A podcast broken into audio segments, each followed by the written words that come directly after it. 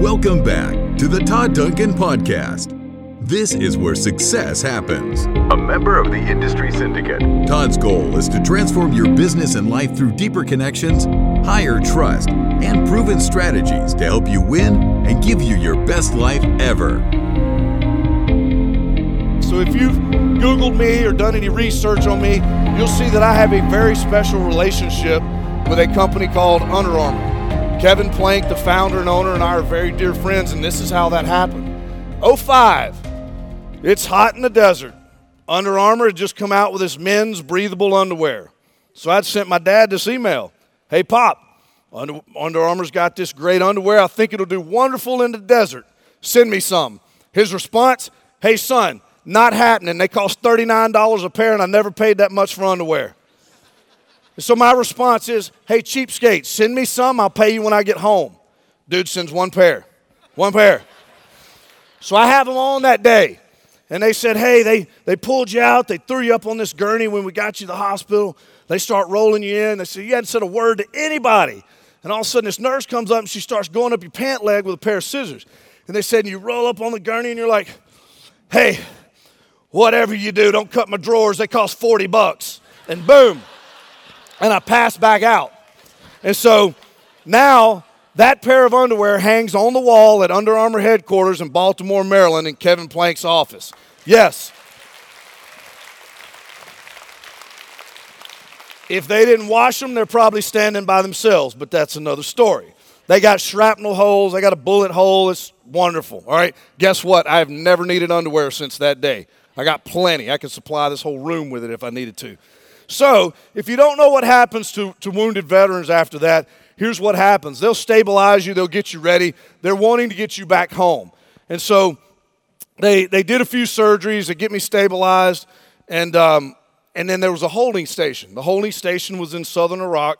They'd fly you down there, they hold you for about 18 hours, and then they'd push you on to Landstuhl, Germany, and then from Germany, you'd make it to Andrews Air Force Base, which then you would end up at Walter Reed.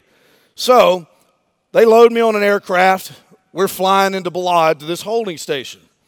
And um, of, of my veterans that were in here, was anybody in the Air Force? Just one? Two? All right, these are smartest people in the three. These are smartest people in the room. All right? Let me tell you something. If your kids, your neighbors' kids, your friends, your whoever, I don't care. If they say, hey, I want to go to the military, tell them to join the Air Force. All right? if they have, if someone in the Air Force has to live on someone else's military base, they get substandard housing allowance because your base is not nice enough for the Air Force. All right, the Air Force has got to stay in a JW. Everybody else is in the Super 8. You understand? So, I as we're flying in, I look out this little porthole, and I, I see this huge tent, and it looks like the Taj Mahal. And I think to myself, well, the Air Force must be here. Sure enough, we land they start rolling these gurneys in. They got an air conditioner for every foot and a half inside of this tent, all right? It is negative five degrees in the middle of the desert. Everybody else is sweating like a hostage, not the Air Force, all right? Those people in there got polar fleece on, and it's 130 degrees outside. And I'm mad. I'm like, golly, I knew I should have joined the Air Force. And so I cussed about two or three of them out, and they were done with me. They just parked me over the corner, and they're like, just leave this guy here for a few minutes. And I'm laying there and I'm feeling sorry for myself. You name it, man, poor, pitiful me, all this kind of stuff. And then all of a sudden I look up and it's kind of like this bright light shining on me. It's like a mirage. I see this beautiful Air Force nurse walking towards me. So I'm like, I fix myself. Yes, Sam. So I start fixing myself up, and she walks up and she goes, Hey, uh, how are you? Ooh. She goes, When's the last time you had a bath? I said, Oh, it has been a long time. And she goes, You know what you need? You need a sponge bath. I said, Oh, yes, I do. Yes, I do. So now I'm grinning from ear to ear. She walks away. This guy walks up. He goes, Hey, man, what is wrong with you? I said, What do you mean? He goes, Well, you cussed out three or four of us coming in here. Now you're sitting here grinning from ear to ear. I said, Yeah, buddy. I said, I am about to get a sponge bath. He goes, Yes, you are. My name's John, and I'm here to give it to you. I said, No, John. No, that was not part of the deal. So, this is where my life started to change. This is where what you're going to see me do now is I'm going to start paralleling the things that happened to me during that time, after that time, even before that time, into the message that I'm trying to relay to you all today. Because what I want you to take away from this today is several things. One, not every day is a good day, but there's good in every day. You have to find the good in the day. You're going to wake up sometimes and you're going to say, I don't want to do today. My challenge to you is find the good in that day instead of what's going wrong. Because look, you're already in that gas tank of goodness, you're already at 50%. You know why? Because you woke up and you took a freaking breath. That's pretty good right there. All right, so now why am I sitting here saying today's to be bad? I'm already 50% good. So then when you get up and you walk down the hallway, you see your loved one, your dog, your cat, I don't care what it is. There's another 25% right there because something or somebody loves you. They depend on you. And then when you get to work, if you're surrounded by the right team at work, there's the rest of your 25, 20%, depending on who's around you, all right? There's the rest of your goodness in that day. So now you no longer have a reason to say, hey, today's a bad day. No, you just found the good in the day. Because what you'll realize is, what I began to realize was, I was wasting time. I could sit around and feel sorry for myself, all the reasons of why I couldn't succeed. Oh, you know, I'm, I'm bummed up. They're talking about cutting my leg off, you know, this, that, or the other. I had every excuse of why I could go out and no longer be successful if that's the route I chose to go. And so when they finally got me back to Walter Reed and they started doing surgeries, they do surgery after surgery, I got to a point where I had no quality of life. I was miserable. And finally, I walked into the surgeon because I can promise you, he and I were very good friends at this point. And I said, Hey, sir, cut my leg off. He goes, Whoa, wait a minute. He goes, We don't have the statistics to know whether or not that's the right thing to do. And I said, Well, I do. I said, Because I got no quality of life, and there's things I want to do. And the main thing I want to do is I want to redeploy. I want to go back and I want to continue to go overseas. And he's like, Dude, we need to send you to the psych ward. Something's wrong with you. And I'm like, No, it's in here, it's in my heart. And so we argued for a long time about this. And finally, I just told him, I said, Look, either you're going to do it or I'll find somebody that will.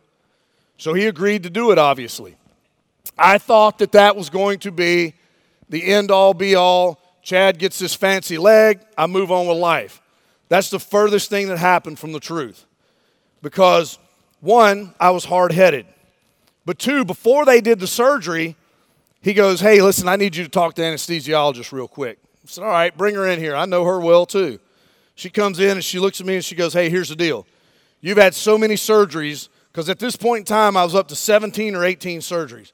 She goes, You've had so many surgeries in a 12 month period that I will not give you general anesthesia. She goes, So what that means is you won't be able to feel anything, you'll have a spinal block, but you'll be able to hear and smell everything that's going on when he cuts your leg off. So if you're okay with that, let me know and we'll schedule the surgery. I was like, Give me a bottle of Jack in a couple of days and let me think about that, all right? And then the last thing I remember rolling into the surgical unit that day was that surgeon going, Hey, Chad, hey, buddy, you're not a starfish.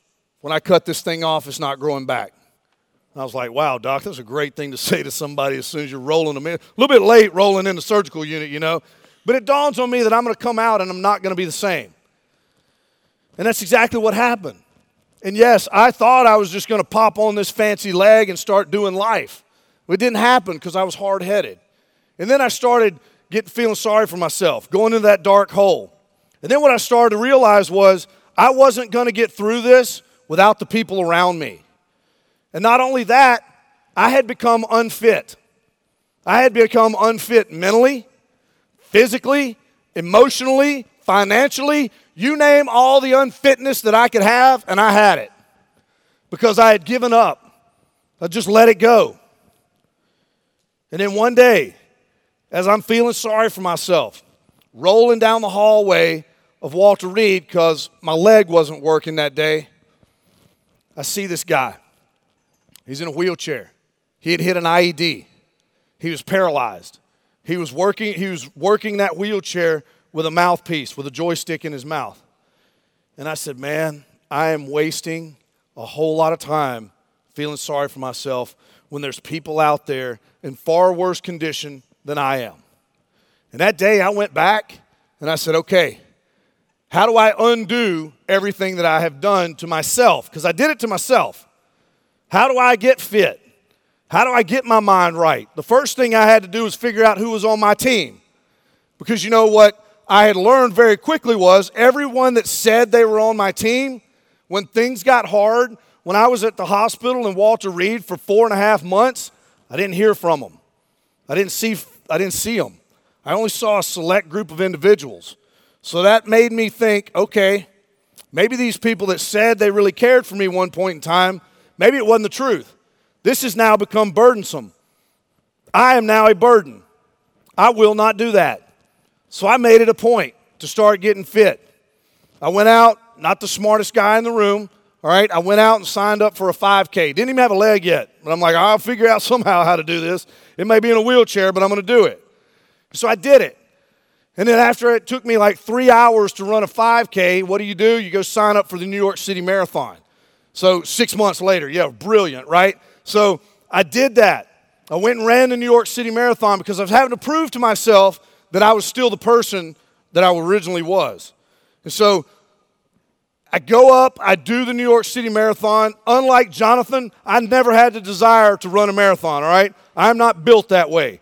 I will never do I didn't want to do it with two legs, much less one. Done. I'm not doing it again. Love you, Jonathan. Not happening. All right? But I started to prove to myself that I could do this. And so then what I had to do, because I went back and said, hey, now that I got this fancy new leg, I want to start redeploying. And they were like, whoa, whoa, whoa, whoa. We don't know if we can do this. We're not sure. So at that point in time, like I said, I realized that I had to get back into a fit status. And then when wanting to go back overseas, I had to talk them in. I had to put on my salesman hat and go in there and sell it to the docs and to everybody else that was the approval authority of how they would let me go back overseas. And that was hard to do. But what I started to realize was I was going to have to become fast if I was going to get this opportunity. Because what they came back and told me was, hey, you're going to have to do another selection course with able bodied individuals, and we will see how well you do. If you don't do good, we're probably not going to let you go back. If you do good, then we'll reassess it at that point. So, myself and one other amputee went through this selection course. And what happened was, because I had set my mind to figure out how to get fit again, and because I had set my mind on how I could get fast again, he and I ended up outperforming 73% of the able bodied individuals that were out there. And so, and I don't tell you that because I want you to think that I'm some kind of Superman because we know how that story ended.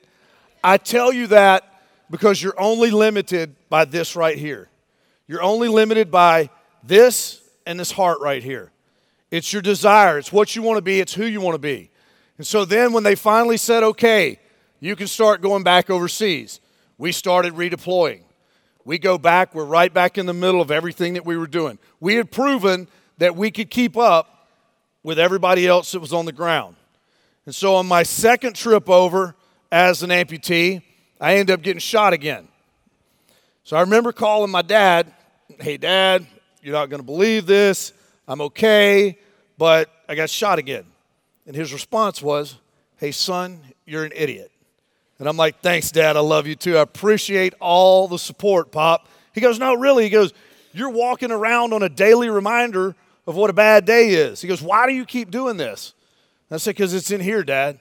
I said, It's in here, and it's because I love the people that are around me. That's what drives me to want to do this. It's not because I hate what's in front of me, it's because I love what's behind me. That's what I want to do that. That's why I want to do this. So I can continue to deploy.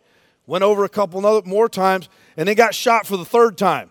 All right, at this point in time, when I call him, he's like, hey, son, here's the deal. Have them do a DNA test because there's no way you're related to me. You're dumber than I thought.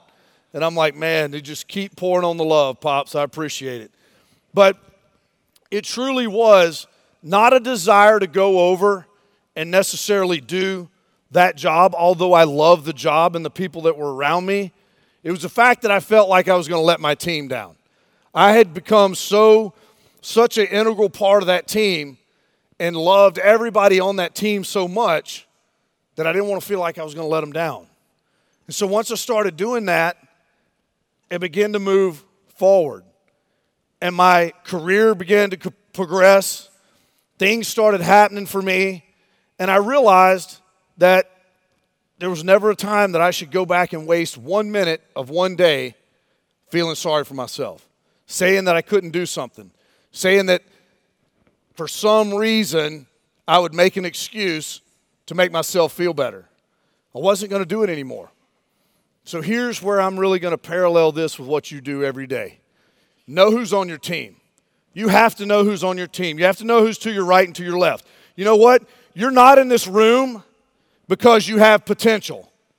Potential to me is a French word that means ain't done shit. All right? It's exactly what potential is. I don't need you to have potential. I need you to be proven. If you're coming on my team, you better bring something to the fight.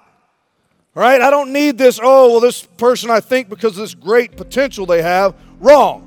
You better have done something in your life to prove to me that you need to be on my team. Otherwise, you're not going to stay on there. Because the people to my right and to my left, they're the ones that make you successful.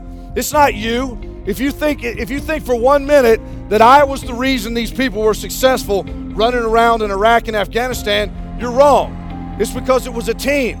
It was the person to my right and to my left. The person that said, "I'm with you." Right? One of the things that I miss the most about the military is in a gunfight, you don't give a damn what color the person is next to you. You don't care what their sexual orientation is. You don't care where they go to church, what they do, or how they do anything in their life. All you care about is can you bring me home? If I get hurt, can you pick me up? Can you drag me out of here? What you will realize in a gunfight is nothing else matters.